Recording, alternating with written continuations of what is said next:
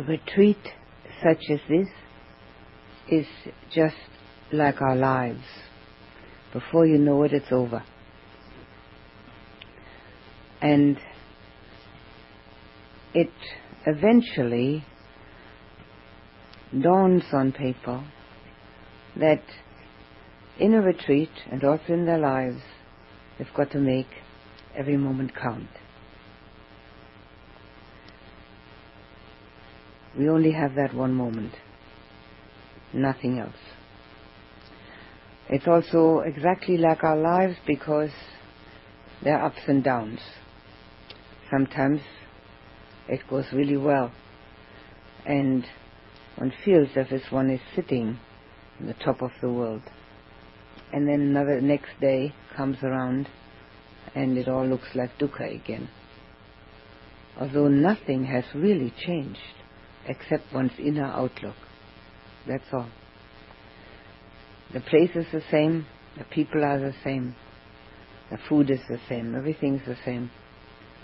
Everything that's happening, it's the same daily schedule.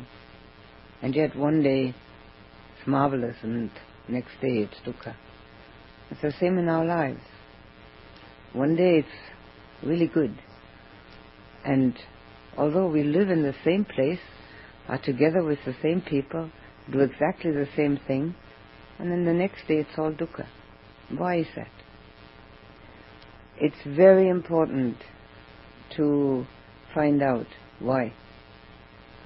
There's only one reason, divided into two parts if you like. Either we don't get what we want, or we get what we don't want. There is no other reason. And whatever name we give what we want, and whatever name we give what we don't want, it makes no difference. That's what it boils down to. So if we want to protect ourselves from dukkha, wanting less is the best antidote. Not like society thinks getting what one wants. That's no antidote because one can think of something new very quickly. Getting what one wants has never really satisfied anyone. But wanting less, that's an open secret how to have much less dukkha. It's very simple. All one has to do is investigate. Why am I not feeling as elated as I did yesterday? And uh, why am I feeling so well satisfied at the moment?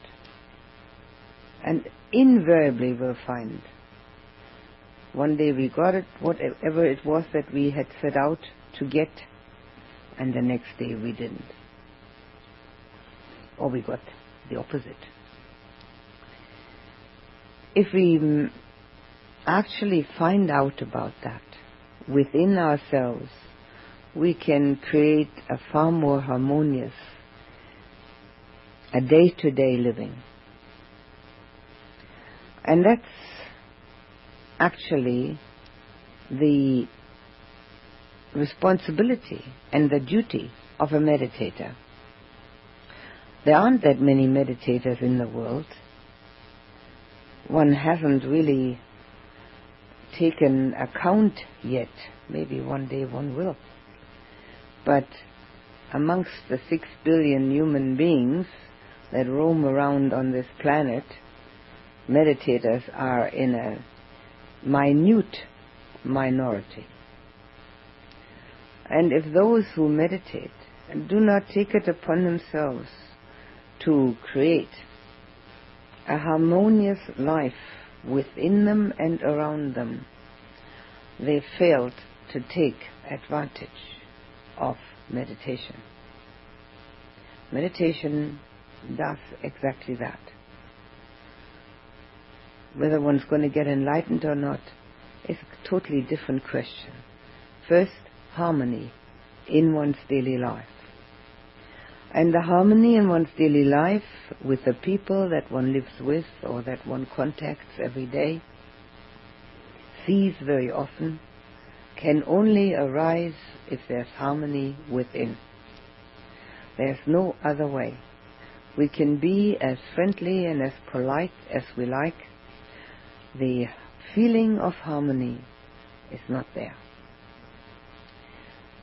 When we have that inner feeling of harmony, then the things that happen around us do not have such an impact, even when they're not the way we want them to be. Naturally, we still know what's going on, but it isn't quite as bothersome as it used to be. Another thing that every meditator should retain from the meditation course should, yes, I, I can't think of any other word, is mindfulness. Mindfulness in one's daily activities. Being totally there. Now some people find that easier than others. Those that find it easier don't have to try and arouse mindfulness all the time. A mind which is beset by sloth and torpor finds it very difficult. And a mind which is beset by restlessness finds it equally difficult. Now we could have both hindrances, and then we'd find it very, very difficult. But if we have those hindrances only to a small extent, the sloth and torpor and the restlessness, then it shouldn't be so difficult to pay attention. To pay attention to be aware of what we're doing. It's our most valuable companion on this journey through life to have mindfulness with us at all times. What does it mean? It means recognizing oneself, not waiting for somebody else to have that recognition. When we do that, the recognition may not be all that favorable because we haven't paid attention to ourselves. But when we recognize ourselves, we also have a chance to substitute when necessary. If that doesn't take place in our daily lives, we're not practicing. It's as simple as that. We can sit on the pillow. We can go to retreats. But if we don't pay attention to our mind states, our emotional states, and substitute the unwholesome with the wholesome, we haven't started the practice yet. Anyone who has done that to even the smallest degree knows what that means that that is real practice. And it isn't always as easy as I might be making it sound. Quite often there's resistance in the mind and in the heart to change. Well, we'll have to know the resistance too. But having been able to substitute even once a certain inner strength arises knowing that one can do it. Having done it once, having dropped anger, hate, dislike, desire, greed, whatever it may be, having dropped it once and having substituted with the opposite, one feels quite strong and knows one can do it again. It may not always work easily, but then why should it? Nobody's had any promises when they were born that everything was going to be easy. That's um, a viewpoint. A viewpoint which we soon find out has no basis in fact. One does think that when one is very young. But later one finds out it isn't as easy as we thought it ought to be and as pleasant as we had the uh, idea that we deserve. So, since that doesn't happen, we can do it ourselves. We can actually create harmony and peace within ourselves. When we do that, we create harmony and peace around ourselves. If we don't create it within ourselves, we have no hope of creating it around ourselves. None whatsoever. If there's a turbulent, raging stream that hasn't stopped, how can that create a peaceful, placid lake? It's got to stop first. It's got to be dammed. And when it's dammed, then we get a peaceful, placid lake. It's the same with us. We've got to stop first. Mindfulness as our most valuable companion has as a priority our body actions and body movements. If we have that as a priority, we'll, ha- we'll have far less accidents, forgetfulness, can't find things, don't know what to do next. But on another level, we have purification.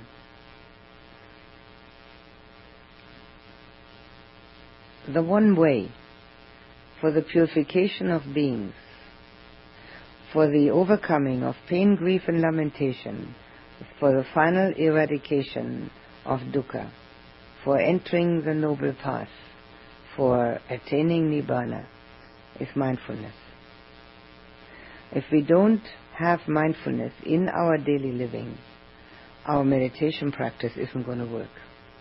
And so often, when people come home from a retreat such as this, very happy about their serenity and tranquility attainment, and can never repeat it at home. Maybe one day, first day after the retreat, they're still there, and then it peters off within a week. And then, of course, they have to come to a new retreat. There's nothing wrong with coming to another retreat, but there's certainly something wrong with not being able to attain exactly the same states of concentration and tranquility and serenity that one has been able to do before. Because if they had been stabilized, of course, if they haven't been stabilized, then it's not possible. But if they had been stabilized, the fault lies in the lack of mindfulness in daily living. When there's mindfulness in daily living, the mind stays in its place, where it belongs.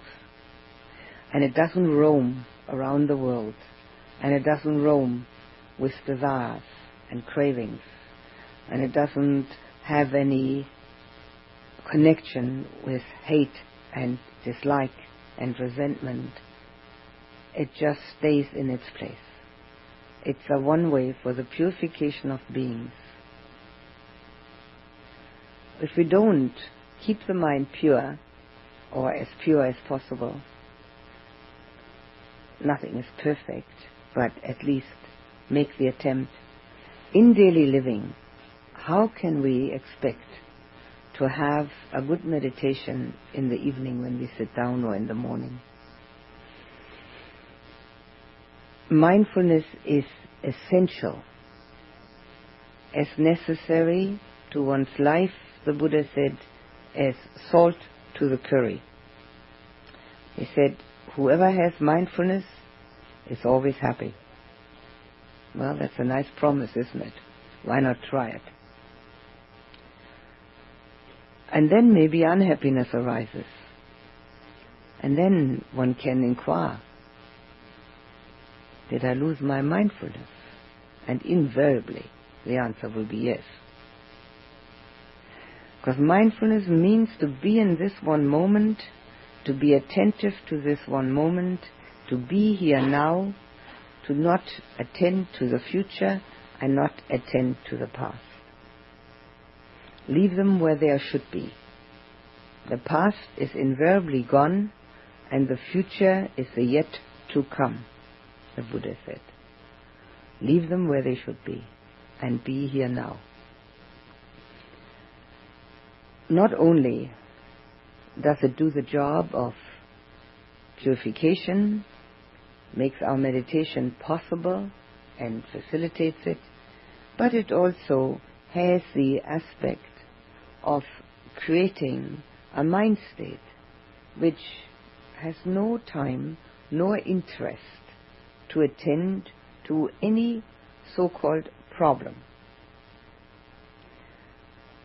The problems that we have are very often self-created, not entirely. There are outside circumstances which might create a problem. But when we see it as a problem, we have created it. So basically, we're always creating our own problems. And some of them are absurd.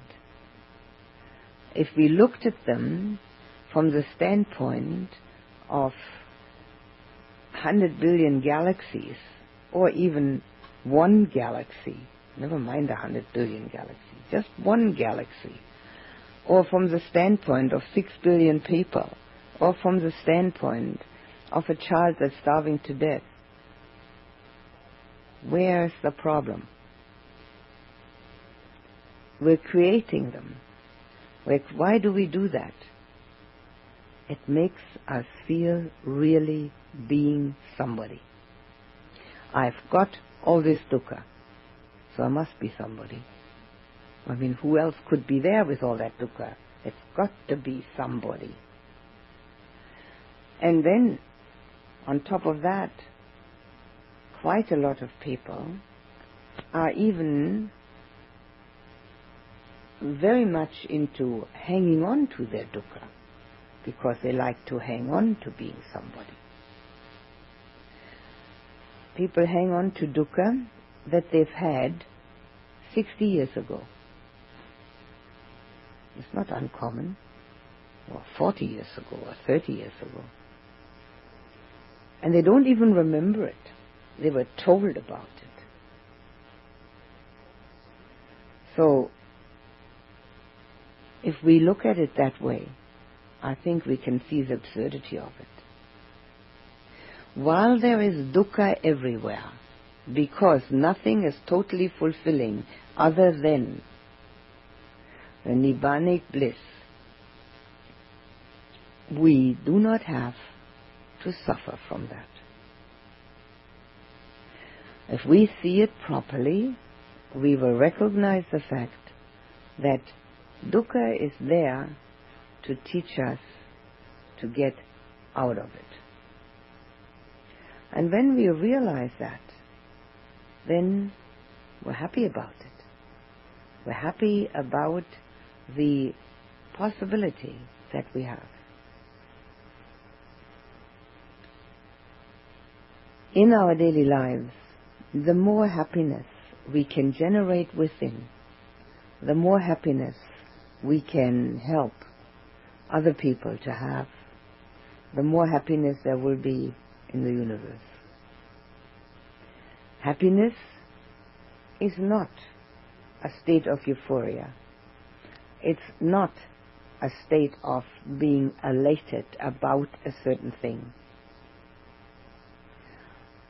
Those are moments of happiness. Happiness is the realization that one's making one's very best effort. One's very best effort in purification, in compassion and love, in helpfulness, and in trying to see absolute truth. One's making one's very best, best effort. That kind of happiness is calm and serene and not dependent upon other people's opinions. Other people's opinions can be, if one is dependent on them, be very detrimental to one's own path. Having been to a long retreat such as this, one undoubtedly gets home with the idea, I'm going to practice all my life. And I shall sit in meditation every single day of my life, at least twice a day. Very good intentions. But there is an old saying, the road to hell is paved with good intentions. My whole life is too long because one doesn't think of one's whole life in one day and one doesn't think of one's whole life in one moment. So it's far more useful and uh, productive to think of meditating tonight and then again tomorrow morning. And tomorrow morning, think to do it that night. And so on, step by step. And then, when one wakes up in the morning, make that determination. I'll practice today. And always keep the distinction in mind between meditation and practice. Don't fall into the error of thinking that meditation is all there is to practice. People can sit for years on end and nothing happens, even if they get concentrated. If we don't practice during our daily lives, meditation has to spill over into every facet of our ordinary lives. If it doesn't do that, we've sat there in vain. So when we wake up in the morning, we make up our minds. I practice today. And what do I do? I watch myself. I watch my emotions and I watch my thought content. And I will not allow the unwholesome to remain. I will always try to substitute it with the wholesome. Blaming oneself if it doesn't work, criticizing oneself are also two unwholesome states. Compassion with oneself will do the trick. It's extremely useful to use some um, mode of loving kindness meditation every single day. Even should it be difficult to feel. The thought process eventually brings the feeling about. And there is the most important aspect of the purification of the heart, namely the knowing that our love, our ability to love, is not dependent upon a certain person. Our ability to love is dependent upon our spiritual heart, about the heart quality that we have. That's all. Longer and the more often we remember that and get that into our whole inner realization, the easier it will become. Obviously, we should meditate every day and being experienced meditators by now, one should sit one hour in the morning, one hour at night.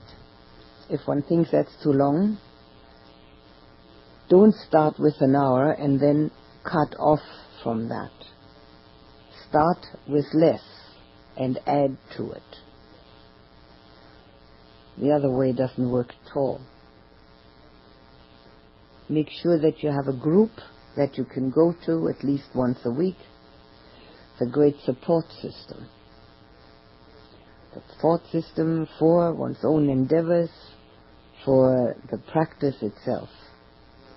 Wherever you are, there are po- probably groups. If there aren't, start one. Two people are a group. If you have a companion who meditates with you, so much the better. But there's one other thing.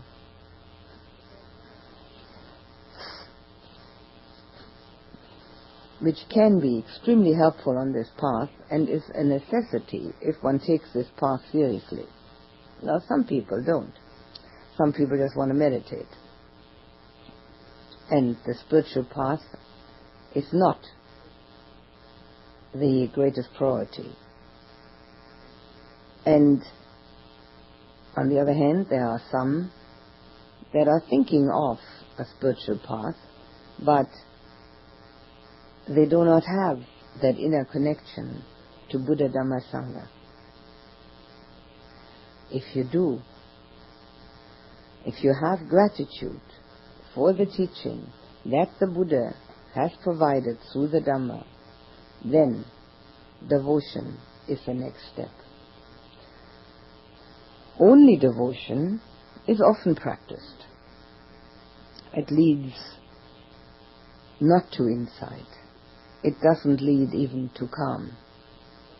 It leads to an heart opening and can be very useful for that. It should never stand alone, devotion, but neither should meditation ever stand alone. neither should any kind of ritual stand alone. They're all aspects that, taken together, make a whole. By themselves, they are an extreme. And when they are practiced by themselves, then that extreme does not bring favorable results. That applies to meditation just as much as to any of the other aspects, to the study, to ritual, to devotion. Any of these aspects taken alone do not provide harmony and balance. They become extreme and therefore counterproductive. Counterproductive for the simple reason that the mind thinks it's doing what it's supposed to do. This is it. I'm sitting nicely for two hours. My knees don't even hurt. That must be it. That's not it. All of these aspects of the spiritual growth need to be in conjunction with each other. The devotion, it's an opening of the heart. And if we don't have that devotion. We are missing something beautiful and we are lacking a giving up of self-cherishing. Because when we have devotion, it is for something other than oneself.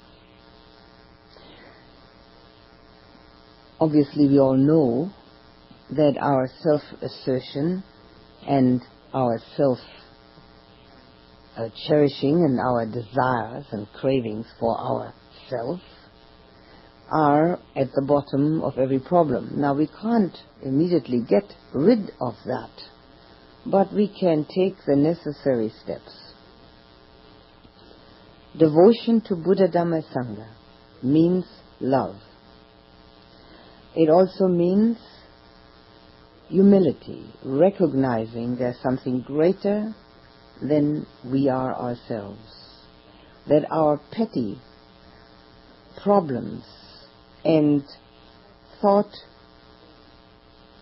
formations are not really the what counts. They just happen because we're human beings.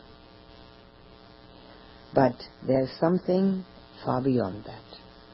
And the Buddha embodies the enlightenment principle which exists everywhere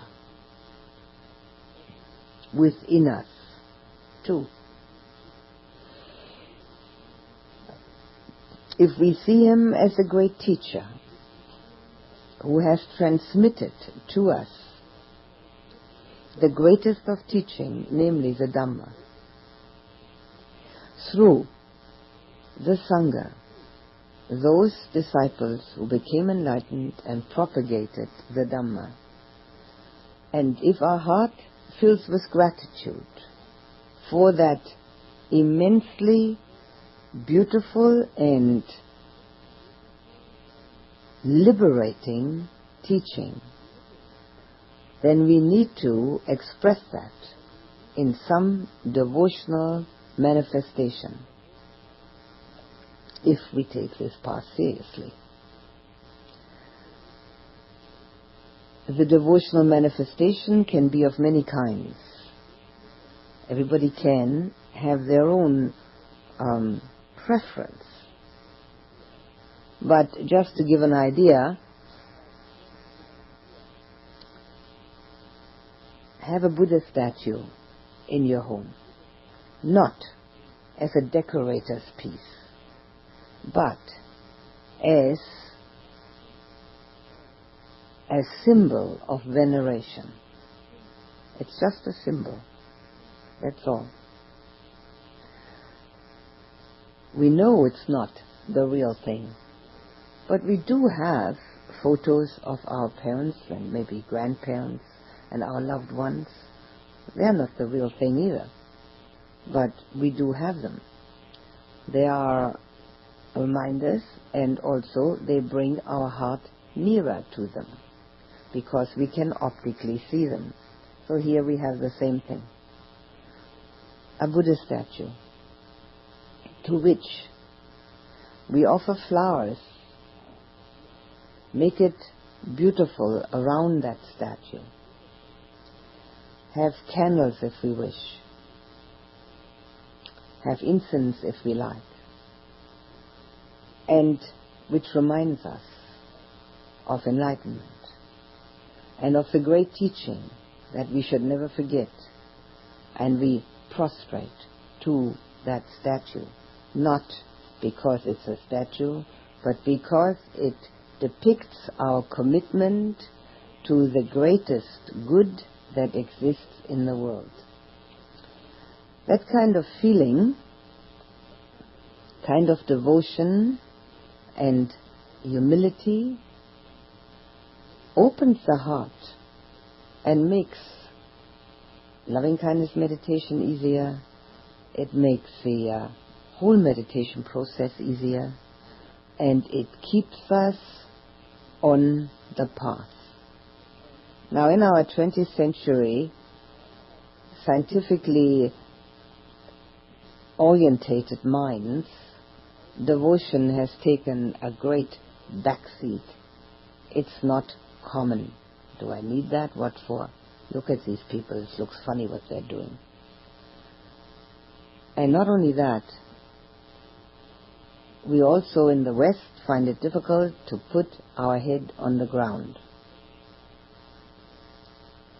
in front of that what we venerate because we don't have anything in the West that we really venerate. We are devoid of it. I would say that we've thrown out the baby with the bathwater. We didn't like rightly so, rites and rituals which were meaningless to us. And that's quite true. They are no good to us and they're meaningless. But we do need devotion and veneration and respect and gratitude. When those four characteristics are absent, the mind and the heart are hard. The softness of the heart comes with that kind of attitude. We don't have to do any rituals if we don't like them. But devotion is in the heart. It's got nothing to do with rituals. In fact, very often rituals are being done without devotion because it's just what needs to be done at that time. The flowers that we offer to the Buddha statue have the symbolism of impermanence. When we offer flowers, they don't last. And they should remind us of the fact that we don't last either. Not quite as quickly, but almost as quickly as the flowers are thrown on the compost heap. Almost as quickly we're thrown on the compost heap.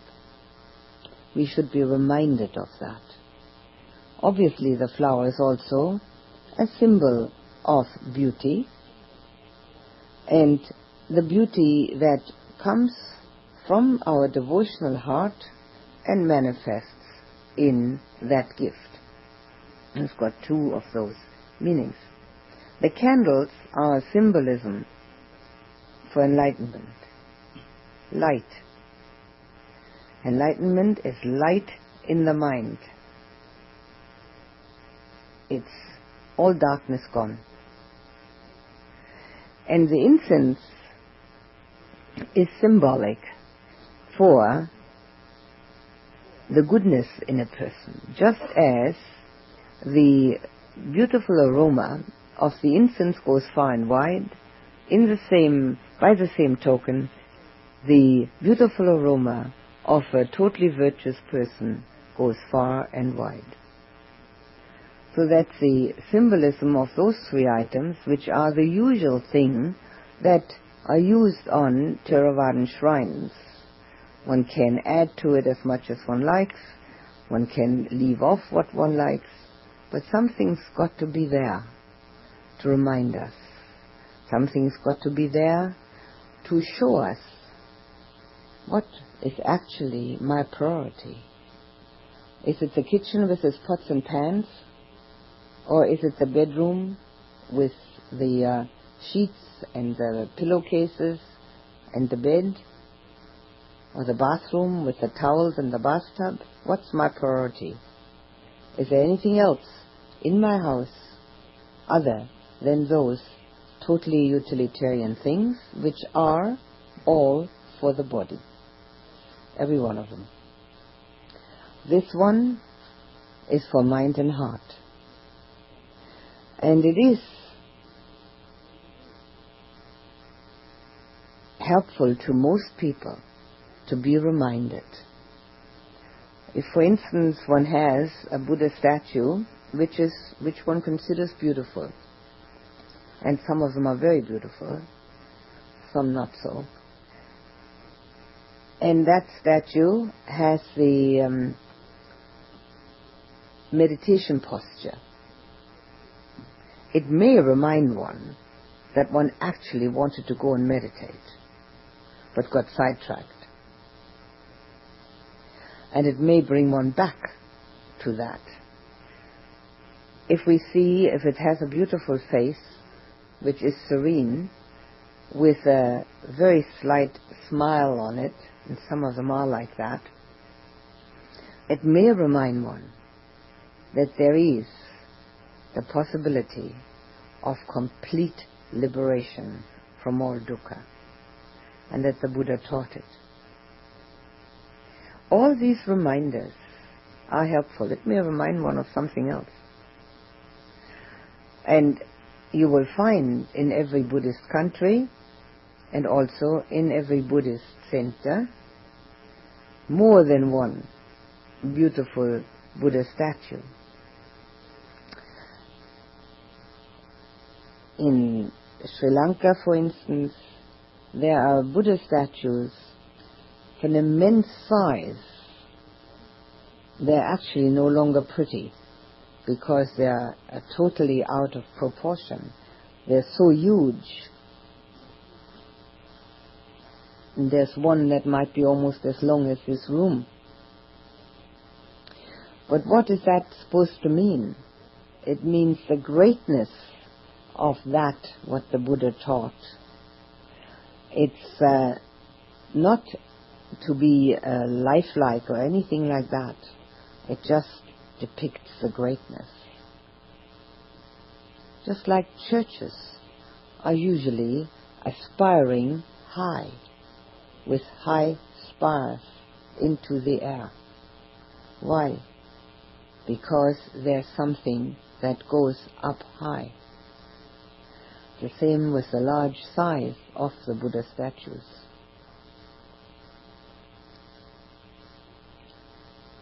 We have one in Buddha House which is larger than life size, but not uh, out of proportion, and very beautiful, with a very enigmatic smile that sometimes can be seen and other times not.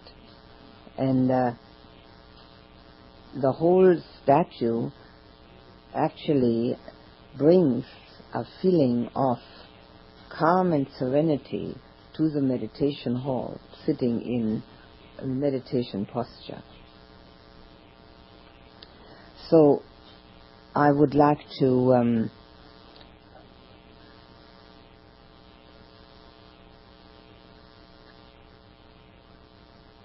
suggest that it will be helpful to one's practice and to one's whole life to have such a small shrine in one's house, in a corner, somewhere.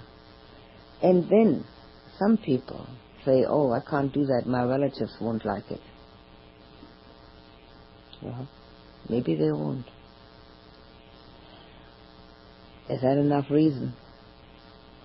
Or, if one of course says, I'm not a Buddhist, I just want to meditate, or I just want to learn what the Buddha has taught, that should not prevent one from having devotion, gratitude, respect, and veneration. And one can put up a shrine to all the spiritual masters that one can think of and ever had any contact with and be devoted. In India, I have seen many shrines in private houses where one could find either Vishnu or Shiva, whichever one was the most important one that these people um, revered, Jesus Christ, the Buddha, and then possibly one of the swamis that they'd have contact with. And they were all together on the same shrine. And they all had flowers offered and candles lit and whatever else was their practice. So, our devotion and gratitude is not singular it's a matter of the heart.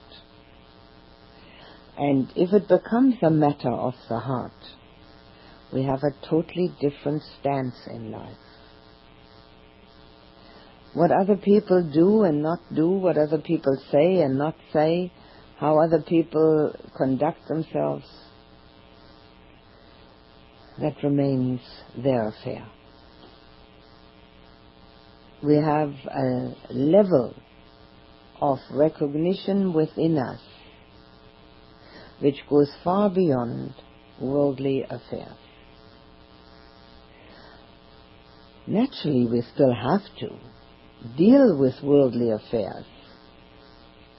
Everybody has to have car insurance and buy uh, gasoline and uh, balance their bank statements if they have any, answer the telephone. But that's only by the way. That's the kind of thing that we need to do because we have obligations. If we can't lift our heart beyond that and do that daily, we lose our practice. We need to lift our heart beyond the world every single day.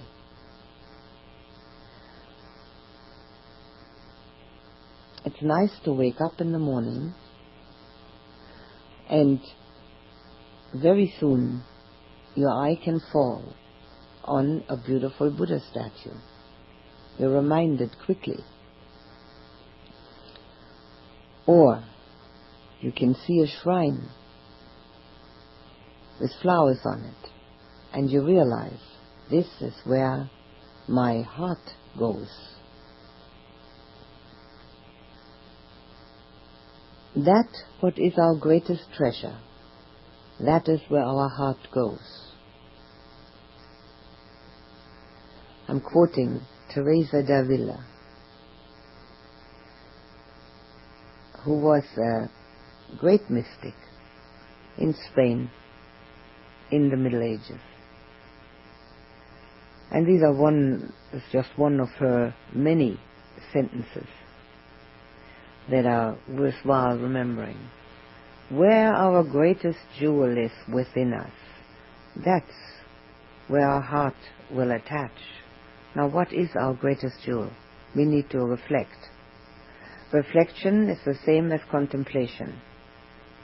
It should be done daily. Reflection. What is my greatest jewel? Where does my heart go? To another person? To my desires? Or to that which goes beyond the worldly affairs to the greatest that one can actually experience?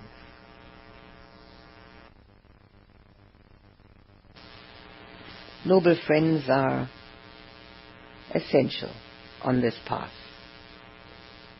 It's very rare. In fact, it is so rare, it's not even worth thinking about that anybody can do it alone.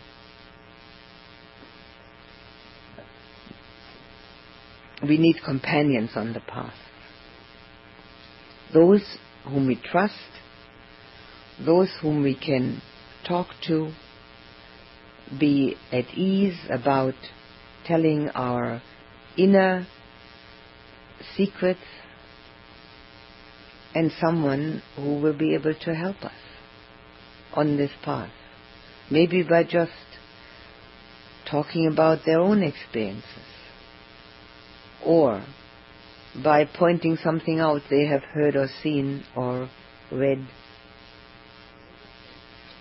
Noble friends on this path Buddha said that a noble friend is the whole of the spiritual life. So it's important to go to a group, it's important to meet others who do the same thing, it's important to have someone that we really feel at ease to talk to. We know they're not going to report our secrets and they're not going to backbite or anything of that, that nature. The reality of the spiritual path goes on from morning to night. If we forget about it during the day, we're losing many valuable hours. We sleep about seven hours and we might meditate too. That leaves us with 15 hours each day. And in those 15 hours, what's our most important thought process? Where does our mind go. The less it goes to the things that go beyond the world, the more difficult the meditation is. If you have been able to do any of the jhanas during this course, I would like to mention that if you don't do them every day, you're going to lose them. Insight remains, calm disappears. So unless one practices every single day and does them again and again, every single day, one's going to lose one's ability to do them. One can get back to it in another retreat and probably fairly quickly, but they are so valuable for everyday life. They are so valuable because we know when we do them that there is already the elevated consciousness within ourselves. And because we experience that, we also know that what we've been looking for in the world is already within us.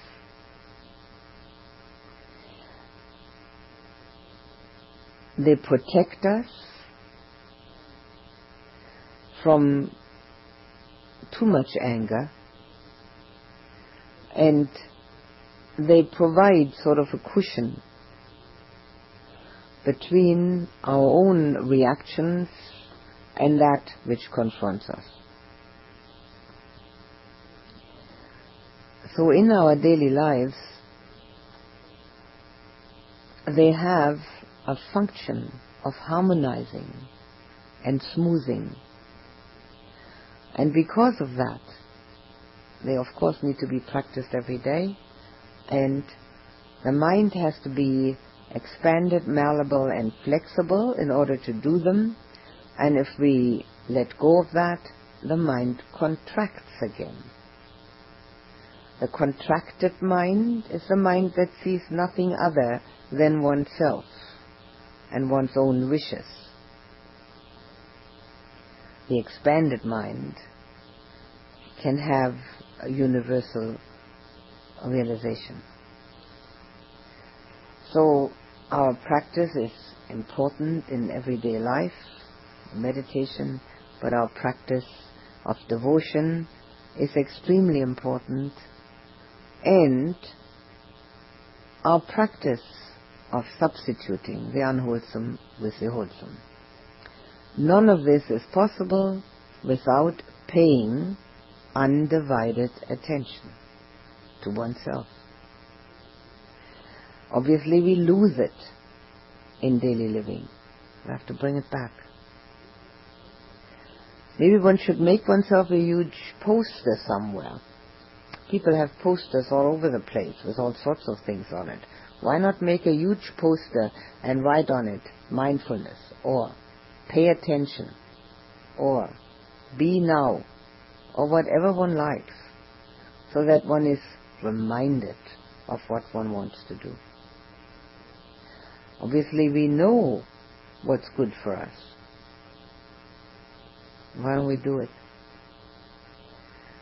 It's quite uh, interesting that most people know very well what's good for them and yet do the opposite. It's an interesting phenomena, one that has beset mankind from its beginning and will remain with mankind. But some of us, of course, we could make a change and that's what this is all about, making a change.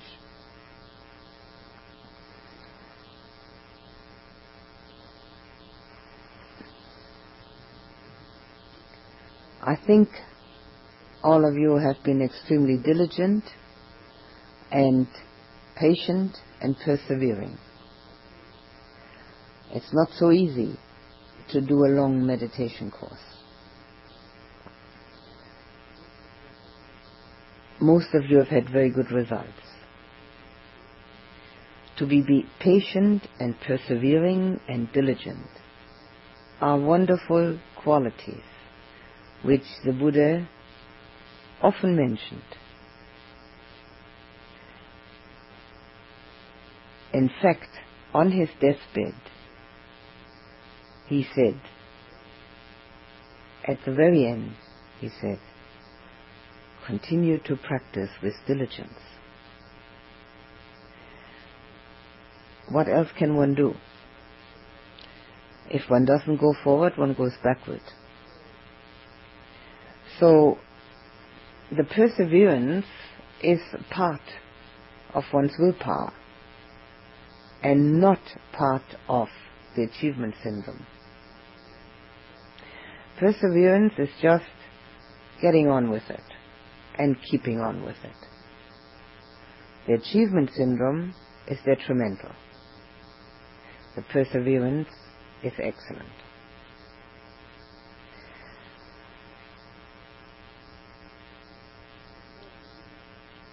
Before we do our last loving kindness meditation together, I would like to congratulate you on having done this retreat in such a very good fashion. It's been wonderful to see the continuity and the constant um, effort that was being made. Sometimes, as I said, things went up and sometimes they went down, but that's life. It always is like that. So it's been a real pleasure for me to be here with you and uh, try and explain what the Buddha said in the simplest possible terms so that everyone could get an inkling of what the teaching is all about. And I do hope that I will see you again, maybe in Germany.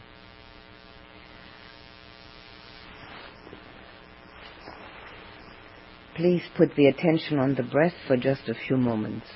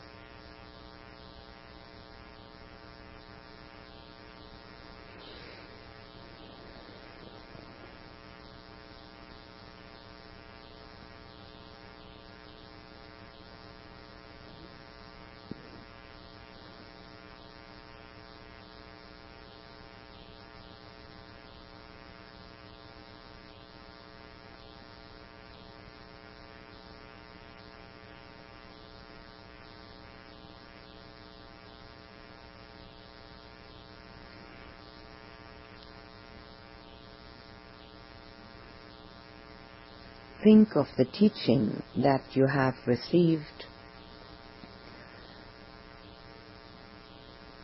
as it has come from the Buddha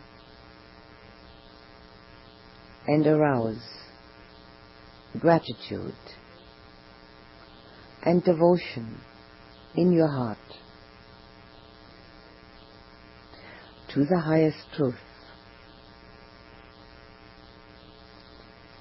and respect and reverence.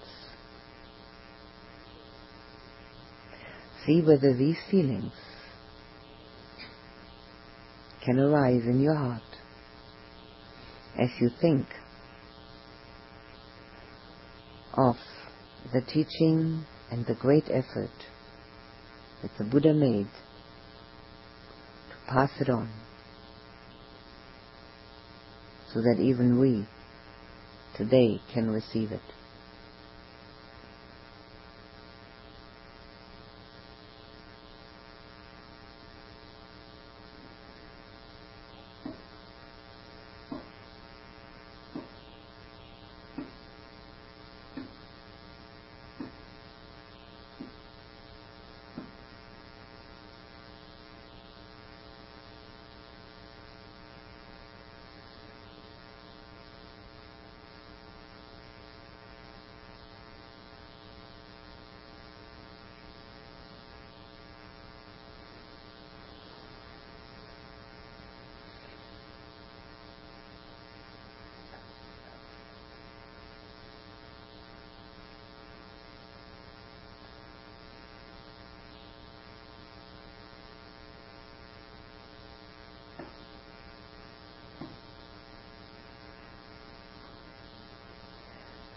Now think of your parents, whether they're still alive or not,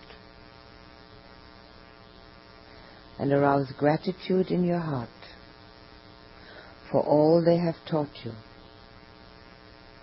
devotion to them, and reverence for the things you know still today that they have implanted in you.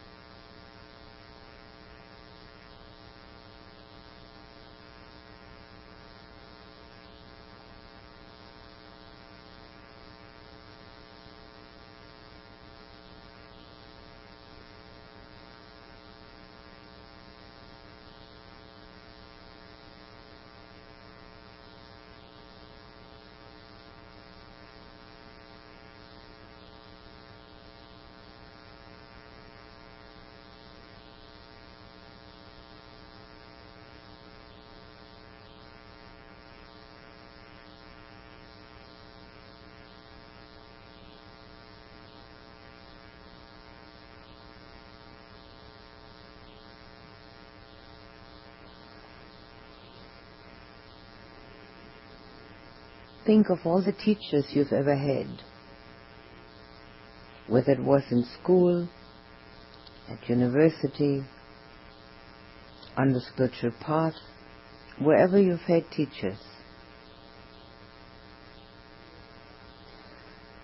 Feel the gratitude for them. Let them know your devotion and reverence.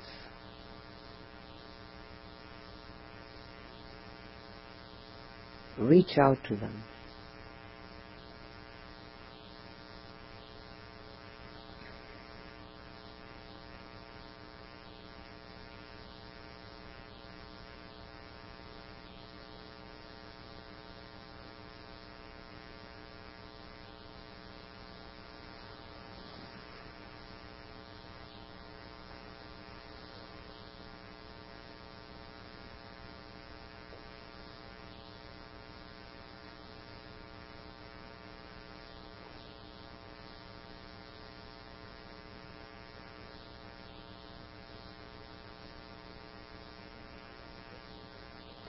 Think of any person or persons who were important in your life, showing you new ways, explaining new ideas. Let them feel your gratitude and your devotion.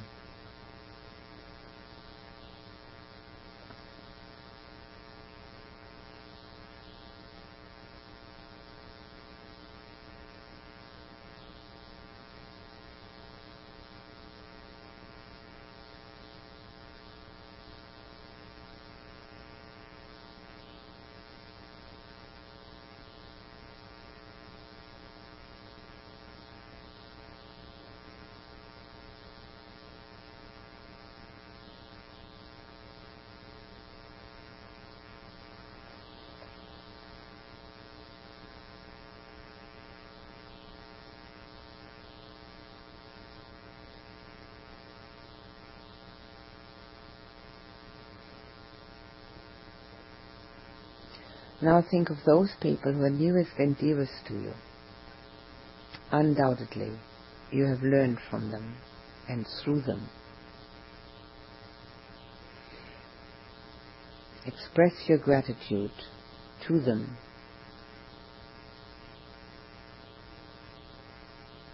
Your feeling of oneness.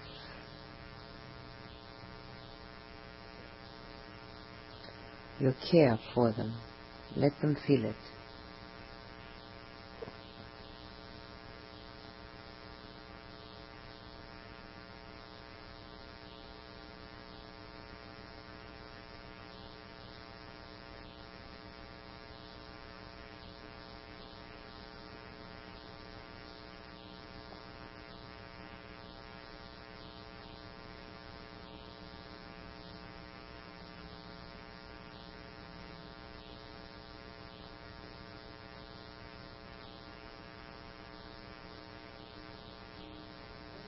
Think of all your good friends who've undoubtedly helped you on your path through life. Let gratitude and devotion, sincerity of friendship arise in your heart. And let those feelings reach out to them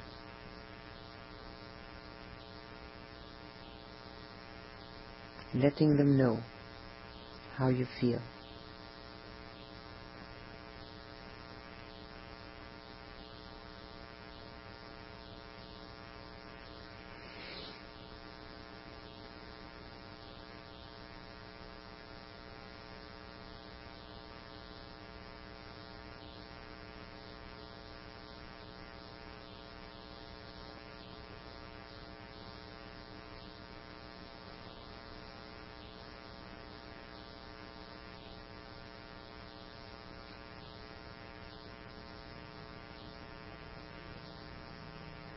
Now think of other people in your life who've had an influence on you.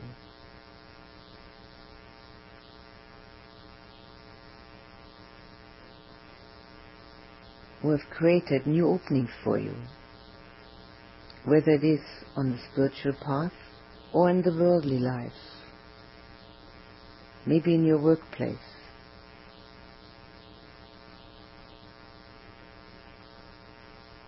Think of anyone that comes to mind that has opened new vistas, new doors, and be utterly grateful. Let that person feel your gratitude and your devotion.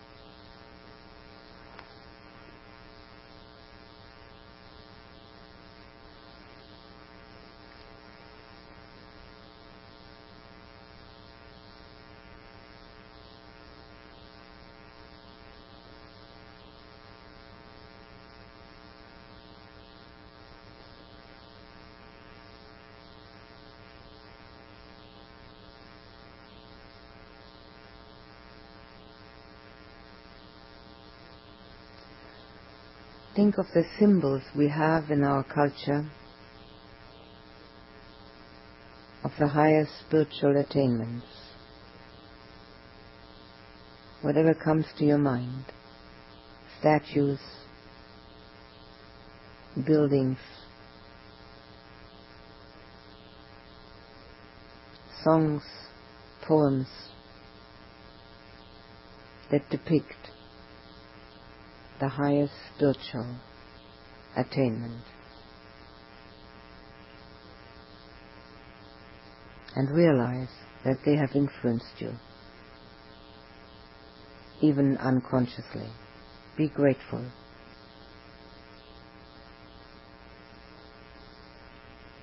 Let your gratitude, devotion, and reverence arise in your heart and reach out to wherever you have found those symbols.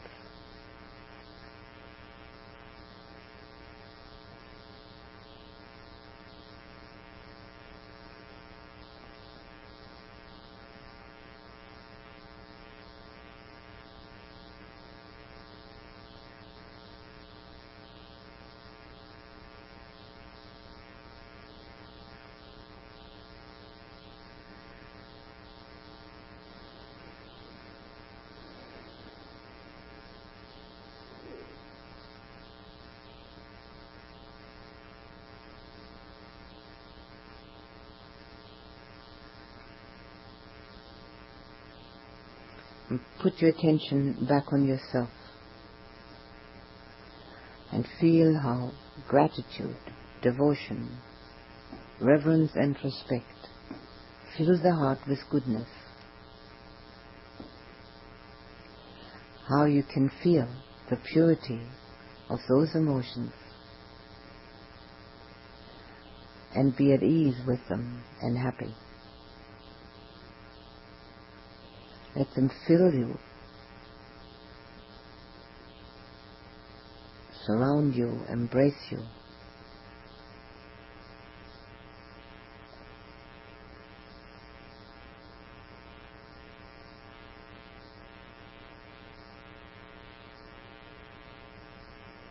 And anchor them in your heart so that you have them always accessible. You never need to search to find them.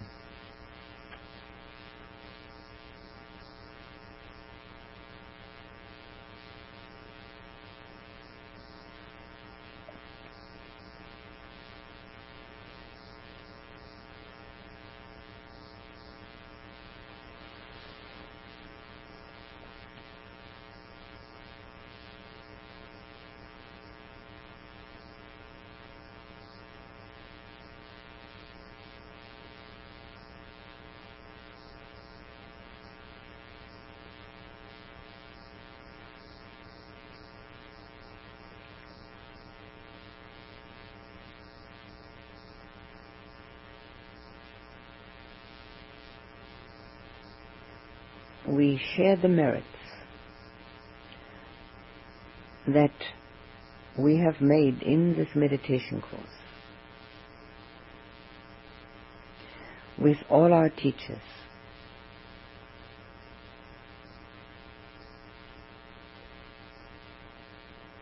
Whoever has taught us anything. With our parents, we share the merits with our loved ones, with our friends and our enemies.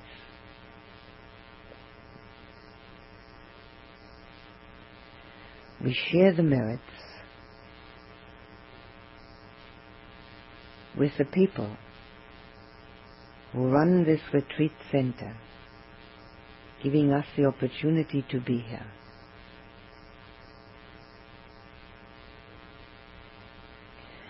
We share the merits with Tony, who has managed this retreat single-handedly.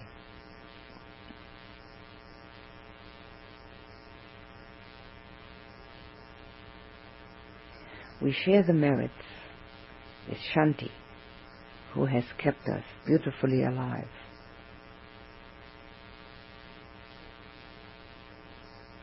We share the merits with anyone who has helped to give us this space and time to be here at our ease and practice. We share the merits with all the devas who are present. Some of whom have also diligently practiced.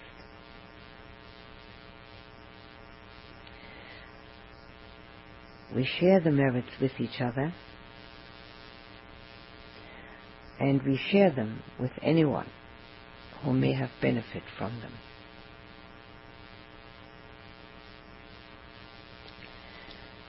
May all beings be happy.